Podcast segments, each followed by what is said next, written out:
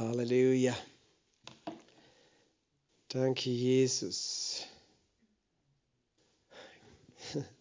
Geht's euch gut? In der Gegenwart Gottes. Gott ist gut und seine Gnade hört niemals auf. Gott ist gut und sein Erbarmen hat kein Ende. Amen. Und wir sind dankbar, dass wir in seiner Nähe sein dürfen, dass wir ihn ehren dürfen, anbeten dürfen. Ich hoffe, du hattest gestern einen schönen Feiertag. Meine Frau und ich, wir hatten auch einen schönen Feiertag. Wir haben 25-jähriges Jubiläum gefeiert. Wow. Wir sind zwar nicht 25 Jahre verheiratet, aber 25 Jahre sind wir zusammen. Wir sind genauso lang zusammen, wie wir uns kennen. Wir haben uns vor 25 Jahren kennengelernt. Willst du wissen, wo? Auf einer Halloween-Party. Aber wir waren nicht verkleidet. Genau, wir waren nicht verkleidet. Damals war das noch nicht so wie heute. Wir haben auch keinen Krawall gemacht. Aber wir haben uns kennengelernt und das ist ein Wunder für mich, wenn ich darüber nachdenke. Genau, 25 Jahre später. Genau, ähm, ja, und wir wollen gemeinsam das Wort Gottes anschauen. Die, die die letzten Mittwoch immer da waren, die wissen, dass ich über den Epheserbrief gelehrt habe und dass wir da auch letzte Woche fertig geworden sind. Und ich habe überlegt und gebetet oder den Herrn auch gefragt, was ich ähm, lehren soll oder wie ich weitermache am Mittwochabend und habe den Eindruck, über die Gerechtigkeit Gottes mit euch zu reden. Über die Gerechtigkeit Gottes, dieses Fach in der Bibelschule, äh, wir haben das als Fach auch. Und das war dieses Thema oder diese Wahrheit war wirklich für mich ein, ein Schlüssel in meinem geistlichen Leben. Ein Schlüssel ähm, der Transformation, der Veränderung, der Hoffnung, des Glaubens, äh, der Freude, der Beziehung mit Jesus. Äh, wir hatten das im, in, der, in der Bibelschule, aber nicht nur dort, sondern auch später habe ich mich viel mit diesem Thema beschäftigt. Das war auch das erste Fach, das ich in der Bibelschule unterrichtet habe. Und jetzt habe ich schon lange nicht unterrichtet. Und meine, meines Wissens nach ist es auch schon wahrscheinlich fast zehn Jahre her, dass ich hier im Gospelhaus das gelehrt habe. Nämlich, wir, wir reden ja oft auch in den Predigten, hören wir über Gerechtigkeit Gottes, aber so wirklich da tiefer hineinzugehen. Und es ist mir so ein Anliegen, äh, das zu tun. Wie wir ja wissen, ähm, war am ich weiß nicht, ob ihr das wisst, aber ich denke, die meisten wissen das, dass am Montag Reformationstag war, am 31. Oktober. Die Evangelischen haben da frei, am 31. Oktober, Tag, äh, an dem Martin Luther seine Thesen in Wittenberg auf die Kirchentür genagelt hat. Seine Thesen, ähm, nachdem er selbst sein persönliches Erweckungserlebnis gehabt hat, nachdem er als katholischer Mönch auf der Suche gewesen ist nach Frieden in seinem Herzen und er hat ihn nirgends gefunden in all seinen, äh, seinen Übungen, mönchischen Lebens, äh, ja, also Methoden sozusagen. Äh, er hat diesen Frieden nicht gefunden. Er hat ähm, eben gefastet, gebetet, gewacht und er hat sich sogar selbst gegeißelt. Er hat, äh, ist nach Rom gepilgert, dort die heilige Treppe hinaufgekrochen äh, auf seinen Knien. Und egal was er getan hat, er konnte diesen Frieden nicht finden. Aber er hat das Wort Gottes studiert. Und wir sind dankbar dafür, dass er, für das Wort Gottes und dass er es studiert hat. Und er hat eine Offenbarung gehabt, die äh, nicht neu war, aber zu dieser damaligen Zeit und in dieser Kirche, in der er war, tatsächlich total verloren gegangen war. Aber es, es, weißt du, es gab immer Christen, die diese Wahrheit hochgehalten haben, aber diese Christen, äh, die waren nicht Teil der großen Kirche. Denen gab man verschiedene Namen, obwohl sie eigentlich nichts anderes waren als bibelgläubige Christen, die über die Jahrhunderte gelebt haben und mit verschiedensten Namen, ob Pauluzianer oder Bulgaren und Bogomillen und Valdenser und Albigenser und die Armen von Lyon und wie sie alle geheißen haben und Loladen und Hugenotten, äh, die in Wirklichkeit ähm, das Wort Gottes immer gelehrt haben, geglaubt haben, die nur auf dem Wort äh, ihren Glauben gebaut haben. Aber eben in der traditionellen Kirche, wo Martin Luther war, war und der ja die meisten angehörten, war das nicht so. Und, und die haben auch einen guten Teil dazu geleistet, beigetragen, dass von diesen anderen Bibelgläubigen gar nicht viele übrig waren, weil das in sagen, sagen manche Geschichtsforscher, Millionen ähm, Opfer geworden der Inquisition oder der Verfolgung über die Jahrhunderte, sodass es immer nur wenige gab, die überlebt haben. Aber sie haben überlebt. Aber Gott sei Dank auch für Martin Luther, der als, als katholischer Mönch diese Offenbarung gehabt hat. Und was war seine Offenbarung? Seine Offenbarung war diese Aussage, der Gerechte wird aus Glauben leben. Mein Gerechter aber wird aus Glauben leben. Mein Gerechter wird aus Glauben leben. Eine Aussage, die einmal im Alten Testament und dreimal im Neuen Testament äh, geschrieben steht. Einmal steht sie im Hebräerbrief im zehnten Kapitel. Hebräerbrief im zehnten Kapitel, wo es heißt in Vers 38, mein Gerechter aber wird aus Glauben leben. Und äh, auch im Galaterbrief im zweiten Kapitel, oder ja, es ist das dritte Kapitel, Verzeihung, im Galaterbrief, äh, Kapitel 3, Vers 11, dass aber durch Gesetz niemand vor Gott gerechtfertigt wird, ist offenbar, denn der Gerechte wird aus Glauben leben. Und auch im Römerbrief steht das und wir wollen da dann hinein einsteigen. Im Römerbrief im ersten Kapitel in Vers 17 der Gerechte aber wird aus Glauben leben. Vater im Himmel, wir danken dir für dein Wort und ich bete, dass du dein Wort mit deinem Geist erfüllst heute. Ich danke dir, dass du dein Wort lebendig machst. Herr, dass dein, ja, wir glauben, dass dein Wort schon Geist ist, aber ich bete, dass du es unseren Herzen lebendig machst, dass du es offenbarst. Herr, ich bete, dass du mir hilfst zu lehren, dass du uns hilfst zu empfangen, Herr, deine wunderbare Wahrheit, dein wunderbares Wort. Wir lieben und preisen deinen Namen, Jesus Christus. Wir erheben dich. Amen. Amen. Ja, Martin Luther, wisst ihr, lebte in einer Zeit, äh, die, wo die Kirche äh, wenig Leben hatte.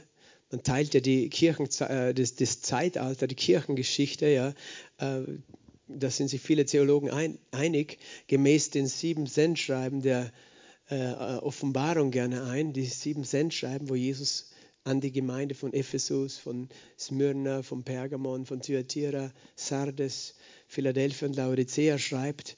Und einerseits redet er von verschiedenen Arten von Gemeinden oder von verschiedenen Gemeinden, die verschiedene Probleme haben, aber, aber prophetisch gesprochen legt er eigentlich äh, die ganze Kirchengeschichte dar. Beginnt mit Ephesus, die Urgemeinde, äh, die dann aber irgendwann auch die erste Liebe verloren hat, kommt nach äh, äh Smyrna, die Gemeinde, die verfolgt war. Äh, das war das Zeitalter der Christenverfolgung, die ersten ähm, ja, 300 Jahre eben, wo es heißt, zehn Tage wirst du Verfolgung haben und es gab zehn große Christenverfolgungen in diesen ersten drei Jahrhunderten. Dann das Zeitalter von Pergamon, Pergamon, äh, wo eben nachdem sozusagen der Teufel die Kirche so nicht zerstören hat können, wollte er sie von innen zerstören, indem er Kirche, Christentum mit Heidentum vermischt hat und, äh, und Kirche sozusagen mit staatlicher Macht verbunden hat und Kirche zu einer staatlichen Macht geworden ist. Das Zeitalter von Pergamon, dann das Zeitalter von Thyatira, wo, äh, wo das Mittelalter gemeint ist, wo die Kirche abgefallen ist.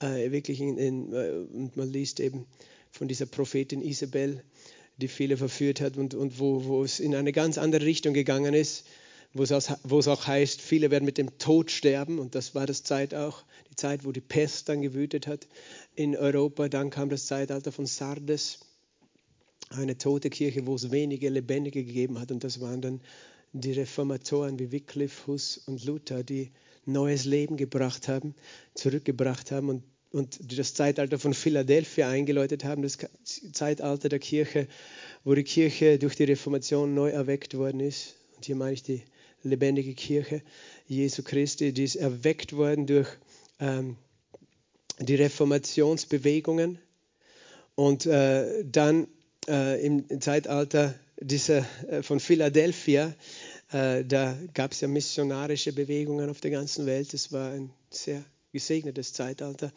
Und viele sind der Meinung, wir leben jetzt im Zeitalter von Laodicea. Die, die Kirche, die meint, sie ist reich, aber eigentlich äh, arm geworden ist, weil sie zwar ähm, ein großes äh, Werk aufgebaut wird, aber doch teilweise die Wahrheit nicht mehr äh, die Menschen äh, sozusagen begeistert. Und sie sind lau geworden. Das sagt Jesus zu Laodicea. Es ist interessant, man kann das viel tiefer noch studieren, das ist heute nicht das Thema. Aber eben das Zeitalter von Sardes war das Zeitalter der Reformatoren, eben wo, wo neues Leben gekommen ist, weil eben die Kirche zum Beispiel solche Dinge gemacht hat wie ähm, Geld äh, dafür, also es gab, es gab Lehren, die eben nicht aus der Bibel kamen, so wie die Lehre des Fegefeuers, dass ein Mensch nach dem Tod an nicht entweder Himmel oder Hölle kommt, sondern in einen Ort namens Fegefeuer, wo er dann sozusagen, je nachdem wie viel er gesündigt hat, eine kürzere oder längere Zeit sich aufhalten würde. Ähm, weißt du, das ist dann nicht mehr die Errettung durch den Glauben an Jesus Christus, sondern die Errettung durch das Fegefeuer. Das heißt, durch deine Sünden sozusagen musst du dann durchs Feuer gereinigt werden. Es gibt einen Vers, der missverstanden wird, um diesen, diese Lehre zu belegen, aber die ist natürlich nicht eine biblische Lehre gewesen, nie am Anfang. Ähm, und eben, man hat dann eben auch solche Dinge gemacht, wie den Menschen gesagt, und das war dieser Spruch, der auch äh, damals äh, bekannt war, wenn die Münze im Beutel klingt, die Seele von Fegefeuer in den Himmel springt. Das heißt, man konnte durch Ablass, durch, Sünd, äh, durch Bezahlen von Geld ähm, Menschen, die schon gestorben waren, äh, helfen, dass sie nicht zu lange im Fegefeuer sind. Da gab es dann alle möglichen Zahlen, die man ausgerechnet hat. Wenn du so und so viel zahlst, dann äh, wird dieser Mensch so und so viel Zeit kürzer im Fegefeuer sein. Und mit diesem Geld wurde, also dieses Geld wurde auch dazu benutzt, eben, oder eben ein Teil des Petersdoms wurde gebaut mit diesem Geld, ne, aus dem Ablasshandel des Peter, Petersdoms in Rom. Natürlich, das sind Dinge, die wissen wir, das war nicht das, was Jesus äh, in der Bibel uns gelehrt hat. Aber Martin Luther äh, hat eben eine Offenbarung gehabt und er hat dann vieles eben, er hat viele Missstände in der Kirche eben erkannt und auch angeprangert oder aufgezeigt. Und äh, eben der Grundgedanke hinter dem Ganzen war, dass äh, dass überhaupt kein Verständnis mehr dafür war, dass ein Mensch aus Gnade durch Glauben errettet wird, gerechtfertigt wird, sondern äh, man ist eigentlich von dieser einfachen Heilsbotschaft des Evangeliums wieder weggekommen und hat eine neue Religion entwickelt, wo es darum ging, gewisse Rituale zu machen, gewisse äh, Zeremonien wo es notwendig war, dass du dieser einen Kirche angehörst, um, äh, um Heil oder Errettung zu haben, wo es notwendig war, dass du eben all diese äh, äh, Zeremonien beachtest und, und äh, zu den entsprechenden Heiligen betest und so weiter, um, um irgendwie dir das Heil zu verdienen, wobei du nie Heilsgewissheit hast, hattest. Und eben auch mit Geld natürlich äh, wurde da manipuliert. Also du, also, und, und, und letztlich haben sich Menschen daran bereichert und andere äh, unterdrückt. Und äh, also nicht nur die Gläubigen in der Kirche, sondern auch die sogenannten Ketzer außerhalb der Kirche, die irgendwie etwas anderes gelehrt oder geglaubt haben, ähm, die wurden auch unterdrückt. Aber Luther eben hatte eine Offenbarung gehabt in dieser Zeit. Und äh, er war ja nicht der Erste, 100 Jahre vorher hat er schon Jan Hus auch sein Leben gelassen für seinen Glauben an die Bibel und an eine Reformation. Der wiederum war inspiriert von den bibelgläubigen Christen namens Valdensern, die in den Tälern Val gelebt haben, von zum Beispiel Norditalien im Piemont und auch in Richtung französisch das Gebiet Richtung Leon und, und dort eben ja, die Bibel konserviert haben. Die, die kannten die Bibel auswendig, die Valdenser. Äh, also nicht die ganze, aber, aber große Teile oder auch des Neuen Testaments wird ihnen nachgesagt, dass sie auswendig gewusst haben, gekannt haben. Und die waren einfache Leute und haben gepredigt. Und äh, Jan Hus, der eben 100 Jahre vor Luther, bevor Luther eben das, äh, diese, diese Anklageschrift, diese Thesen angenagelt hat, ist ja Jan Hus am Scheiterhaufen verbrannt, während er Gott gelobt und gepriesen hat und hat sinngemäß gesagt, heute verbrennt er mich, aber 100 Jahre später äh, wird, wird, etwas kommen, was nicht aufzuhalten ist. Und er hat prophezeit, die, die Reformation, die dann losgetreten wurde durch diese Erkenntnis von Martin Luther, der eben, weißt du, Heilsgewissheit ist ja nicht nur etwas, wo, wo du irgendwo nach dem Tod wo du weißt, du hast nach dem Tod Frieden. Heilsgewissheit heißt, das ist etwas, wo du jetzt schon weißt, du hast Frieden. Mit Gott. Du hast Frieden, weil deine Sünden vergeben sind. Du musst nichts mehr tun, du musst nicht mehr dich anstrengen, du musst keine Werke, keine religiösen Werke mehr leisten, um gerettet zu werden, um gerechtfertigt zu werden, sondern es ist aus Gnade, durch Glauben. Und das ist, was eben Martin Luther auch durch die Schrift wiederentdeckt hat, denn es ist die Schrift, die uns immer in die Wahrheit zurückholt.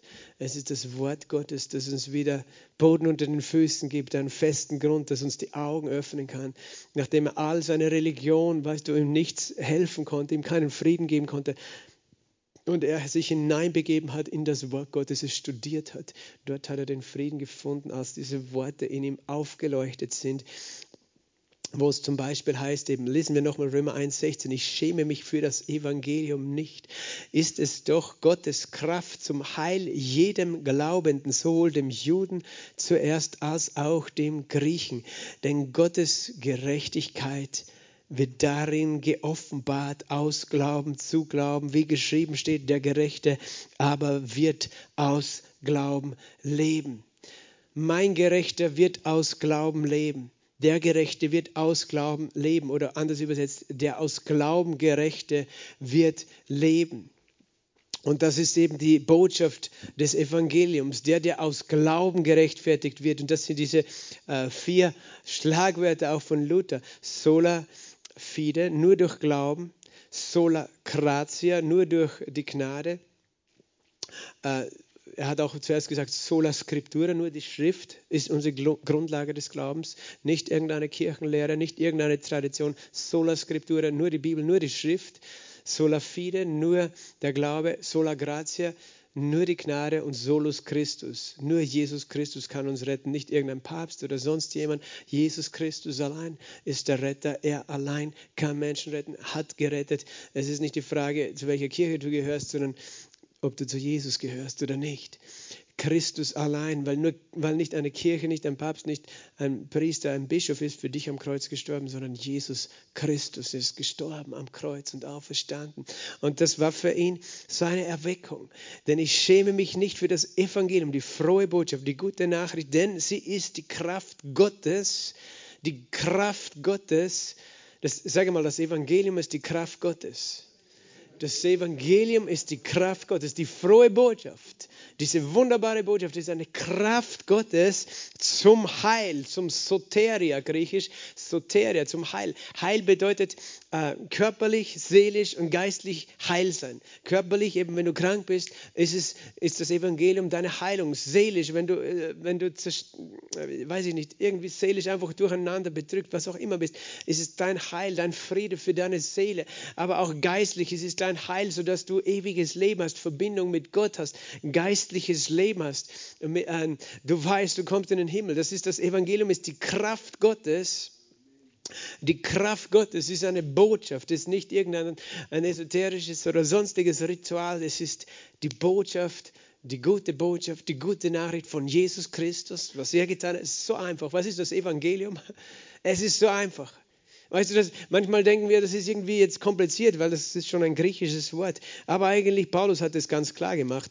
Vielleicht nur so nebenbei schlagen wir das auf. 1. Korinther 15, äh, Vers 1, damit du weißt, was ist das Evangelium? Was ist überhaupt die frohe Botschaft? Ganz einfach.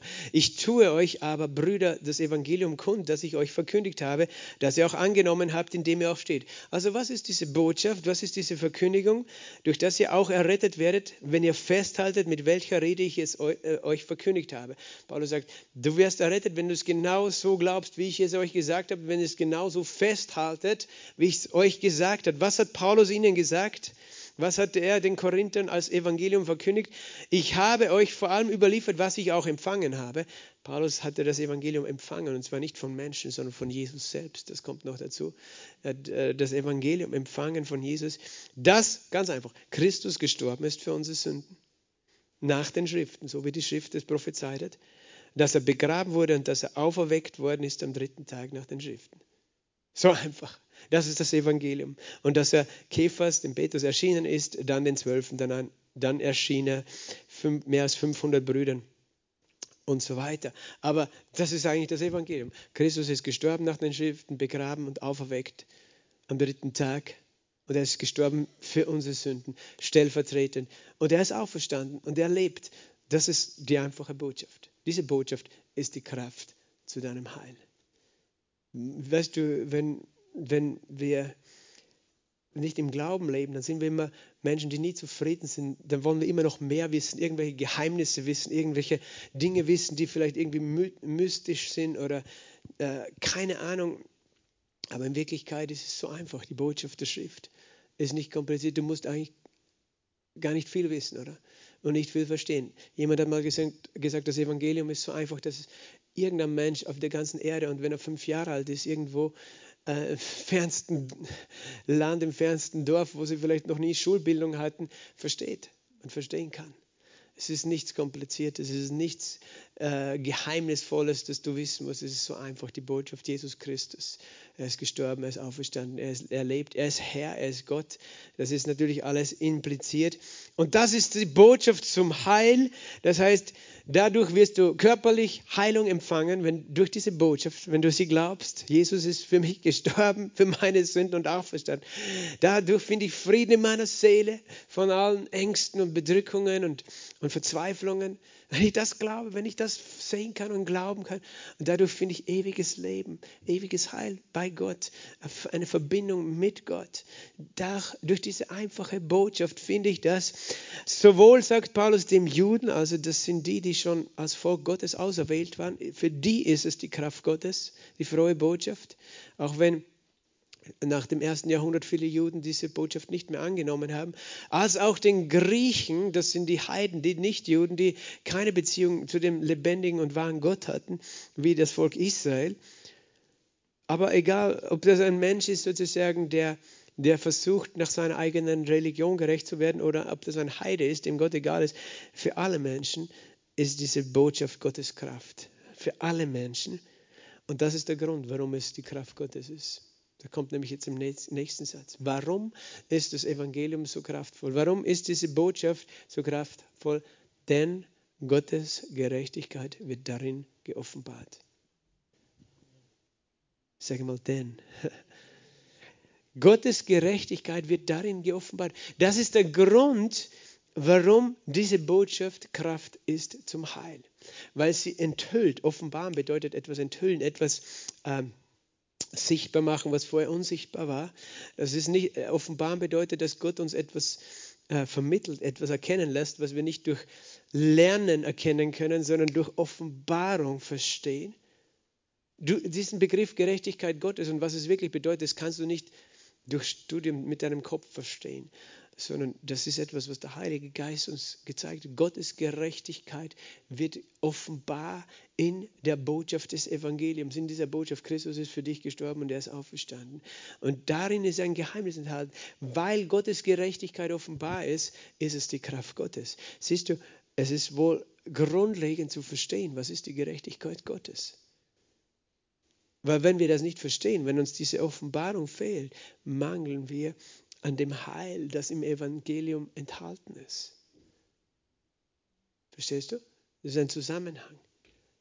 Das Evangelium ist Heil, aber Gott möchte uns Offenbarung geben durch das Evangelium, gibt uns, und zwar in unserem Geist, in unserem Herz, eine, ein Verständnis über was es, äh, was es mit der Gerechtigkeit Gottes auf sich hat oder wie wir die erlangen. Und zwar ist es die Gerechtigkeit Gottes, Gottes aus Glauben zu Glauben. Das ist auch schon wieder ein geheimnisvoller Begriff. Aus Glauben. Das ist die Gerechtigkeit, die du aus Glauben empfängst und die dich zu einem Leben im Glauben oder zum Glauben befähigt. Die Gerechtigkeit aus Glauben. Aus Glauben wirst du gerechtfertigt und dann lebst du das Leben als Christ im Glauben. Du lebst es nicht dann, weißt du nicht, es ist nicht so, dass du aus Gnade durch Glauben gerechtfertigt bist, aber jetzt musst du dann noch irgendwie dich anstrengen, dann doch irgendwie deine Errettung verdienen, sondern du bist ursprünglich aus Glauben gerechtfertigt, aber du lebst jetzt im Glauben weiter, aus Glauben zu Glauben. Wie geschrieben steht, der Gerechte aber wird durch Glauben leben. Halleluja. Der Gerechte wird durch Glauben leben. Und wenn wir, wenn wir das lesen wollen oder es anders übersetzt, mein Gerechter wird aus Glauben leben oder der, der aus Glauben gerechtfertigt worden ist, wird leben. Von was redet er eigentlich? Von was redet er eigentlich, wenn er sagt, mein Gerechter oder der Gerechte wird aus Glauben leben? Lass uns, lass uns schauen, wo er das überhaupt hernimmt, diese Aussage, weil er sagt ja, wie geschrieben steht, oder? Das ist ein Zitat. Und dieses Zitat kommt aus dem Propheten Habakkuk. Habakkuk ist nicht ein Clown, sondern ein Prophet. Und Habakkuk hat Folgendes geschrieben im Habakkuk Kapitel 2 ab Vers 1 sagte Folgendes, auf meinen Posten will ich treten, auf den Wall mich stellen und will spähen, um zu sehen, was er mit mir reden wird.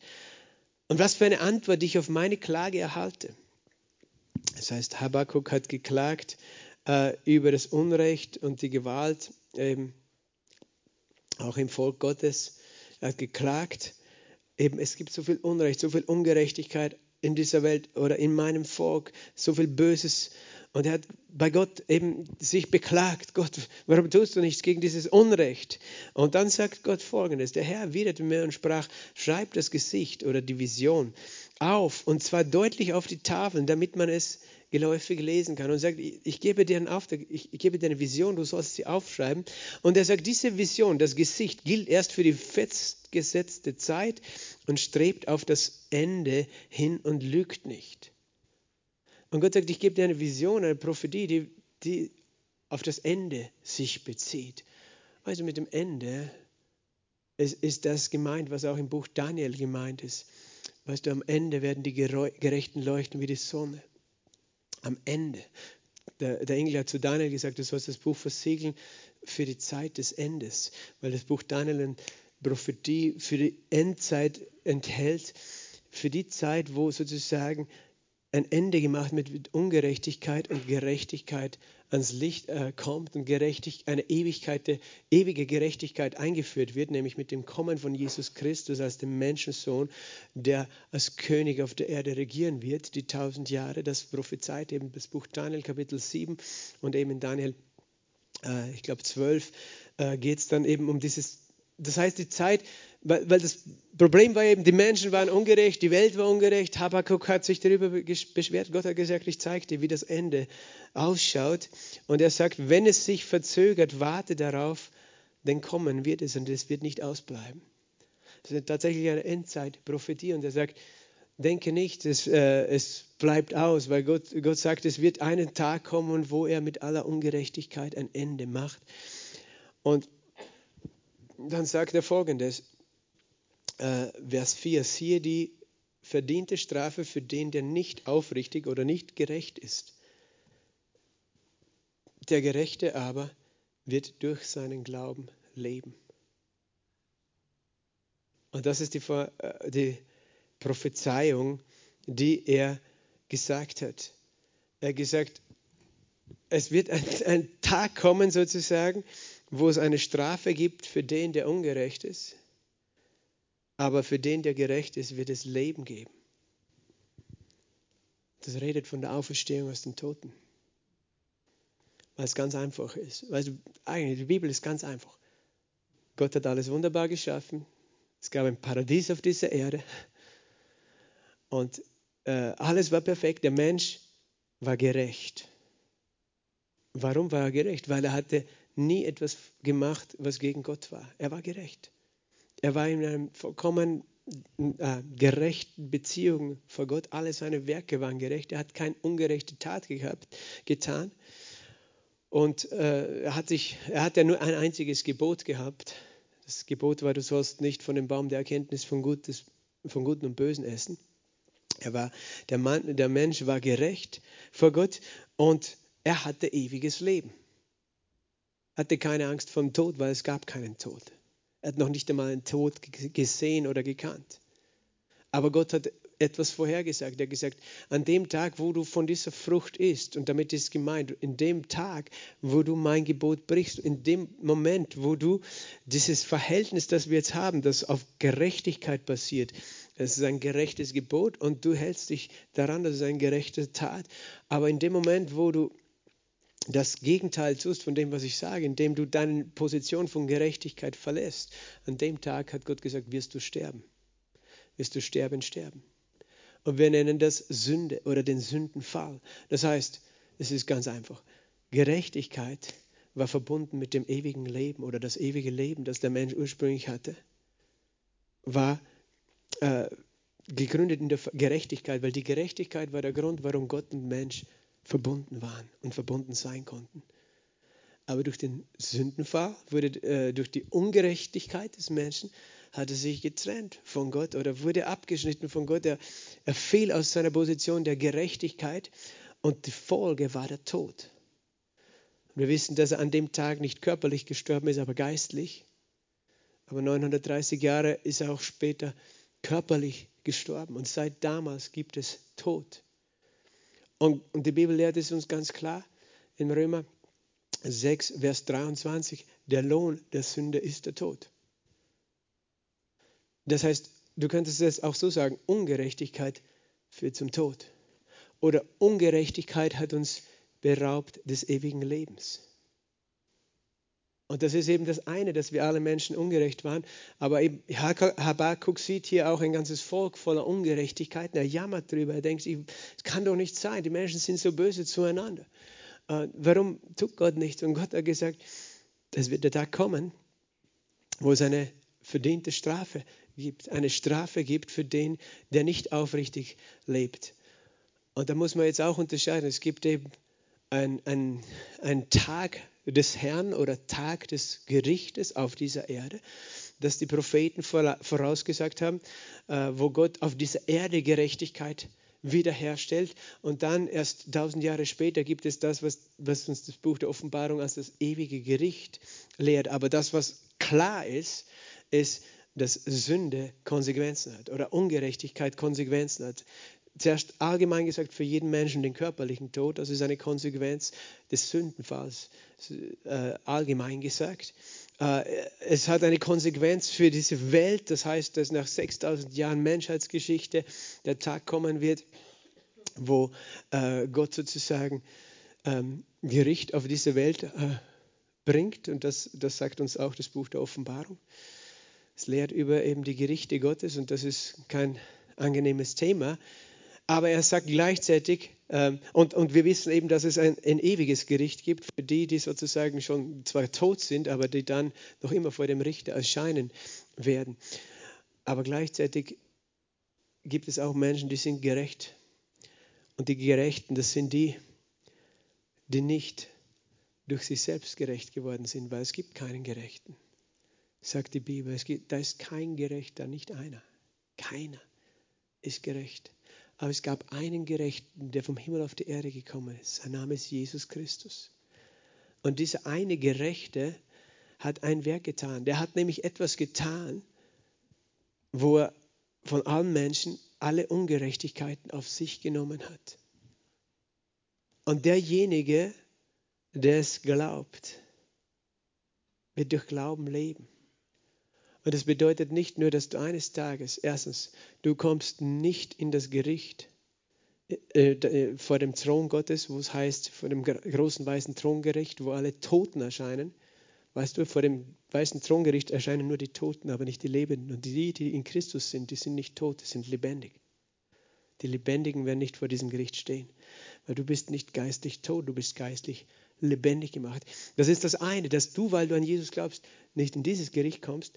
Das andere ist aber auch, dass wenn dieser Tag auf der Erde kommt, dass Jesus auf die Erde wiederkommt und er kommt mit Gericht auf diese Erde, dann wird das für, für die einen ganz negative Auswirkungen haben, die an Ungerechtigkeit festhalten.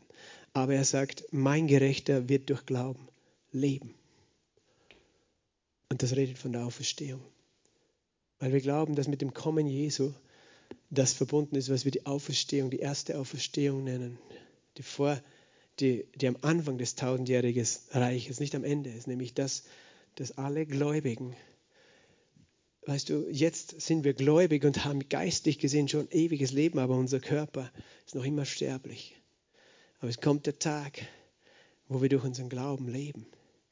Der Gerechte wird durch seinen Glauben Leben. Und es redet wirklich an dem, dass, von dem, dass du Teil hast an dem ewigen Leben durch den Glauben an Jesus. Du hast das Kind Gottes Teil an dem ewigen Leben, wenn du jetzt hier entschlafen würdest. Und ich sage entschlafen, weil sterben tust du nicht mehr, du entschläfst höchstens, du verlässt diesen Körper, dann bist du im Himmel und hast ewiges Leben. Aber wenn Jesus wiederkommt und du noch auf dieser Erde bist, aber oder eben auch du bist schon entschlafen, Egal, jeder von uns, der an Jesus glaubt, wird auch einen neuen Körper, ein ewiges Leben bekommen. Und es redet von der Wiederherstellung von dem, was Adam verloren gegangen ist und uns allen Menschen durch den Sündenfall. Mein Gerechter wird aus Glauben leben. Das ist eigentlich die Botschaft, seine Endzeitbotschaft in Wirklichkeit, diese Aussage Luthers. Aber diese Endzeitbotschaft hat jetzt in unserem Leben schon eine Auswirkung.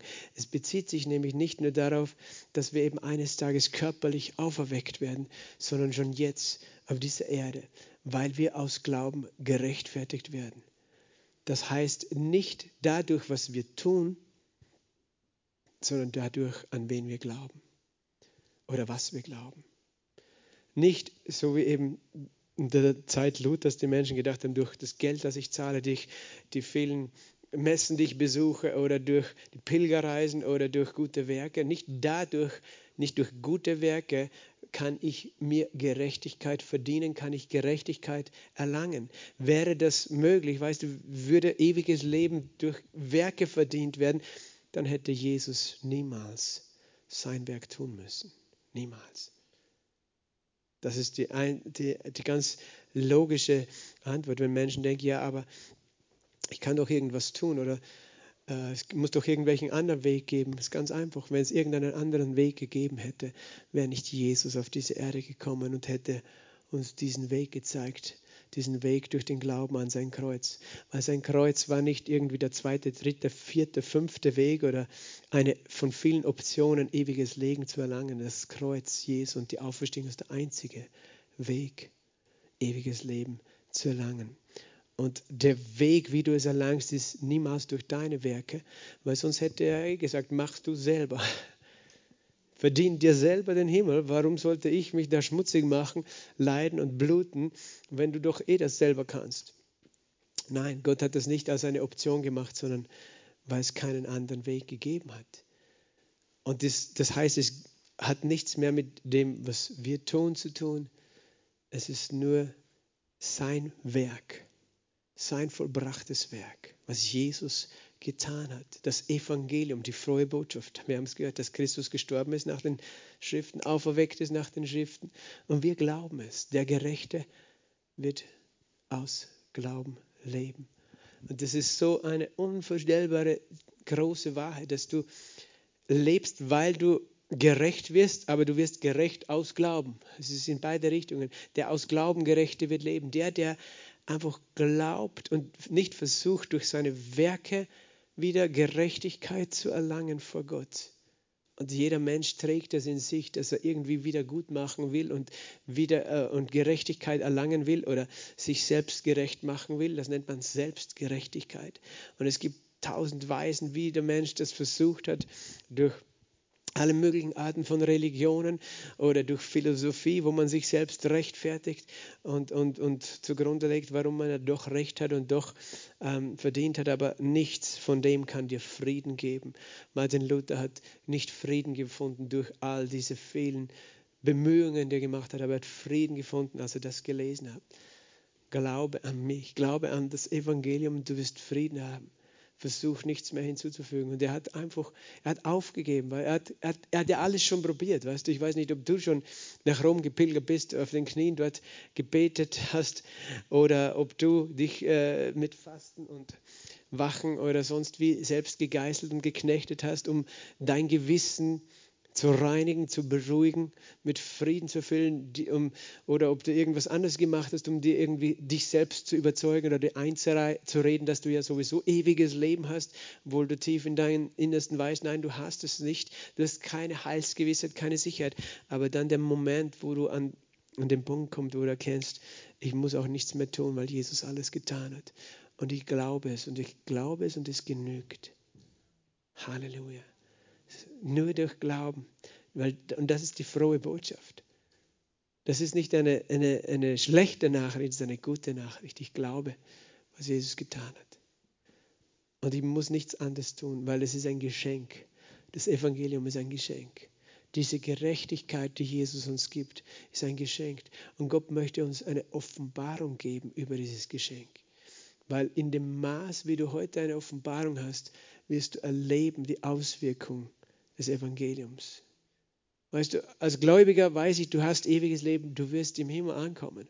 Aber es gibt viele Gläubige, die, die glauben zwar grundsätzlich an Jesus, aber sie haben keine, kein, noch nie darüber nachgedacht, was für eine Tiefe darin enthalten ist, dass sie jetzt gerechtfertigt sind, was es jetzt auf dieser Welt schon für einen Unterschied macht, gerecht vor Gott zu stehen, durch Glauben gerecht zu leben.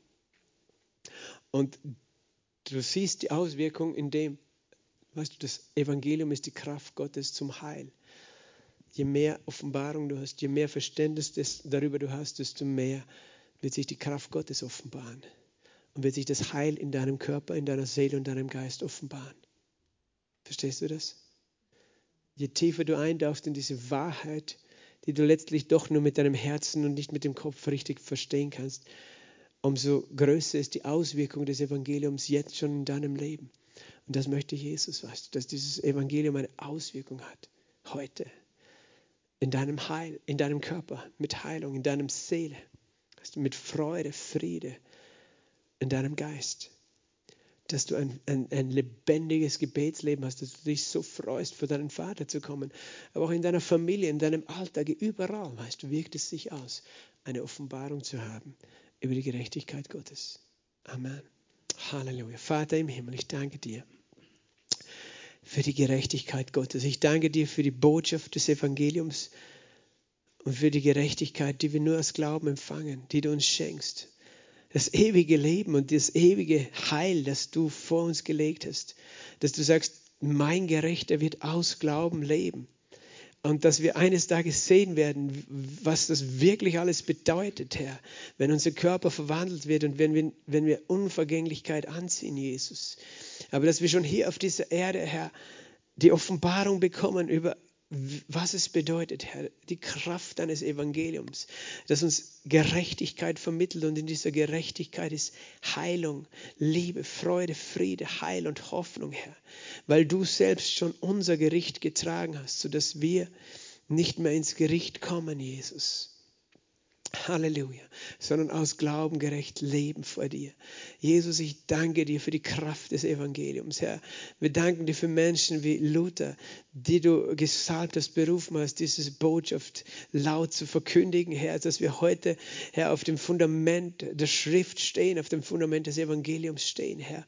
Wir wollen uns einfach feiern, wir wollen uns freuen daran, Herr, dass wir, dass diese Botschaft 2000 Jahre später noch da ist, noch lebendig ist, dass sie, dass sie nicht bis besiegt werden konnte durch irgendwelche Lügen, sondern dass wir heute dieses Buch in unseren Händen haben das, und diesen Geist empfangen haben, der uns vergewissert, Herr, dass wir ewiges Heil haben mit dir. Halleluja. Komm, streck dich nochmal aus, sag nochmal Danke zu deinem Vater im Himmel. Danke, Jesus, danke, Vater. Danke, Heiliger Geist. Wir lieben dich, wir ehren dich, wir erheben dich, Jesus Christus. Wir preisen dein vollbrachtes Werk. Halleluja.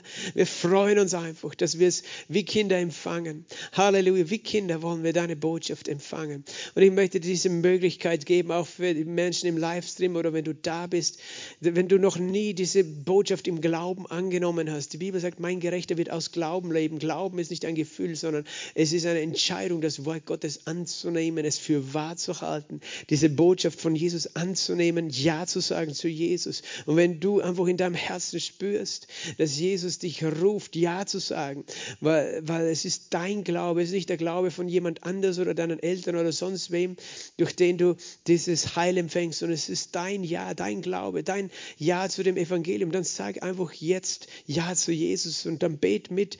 Und ich möchte alle einladen, mitzubeten. Sag einfach Danke, Jesus, dass du für mich am Kreuz gestorben und auferstanden bist. Ich glaube und ich empfange die Vergebung aller Sünden.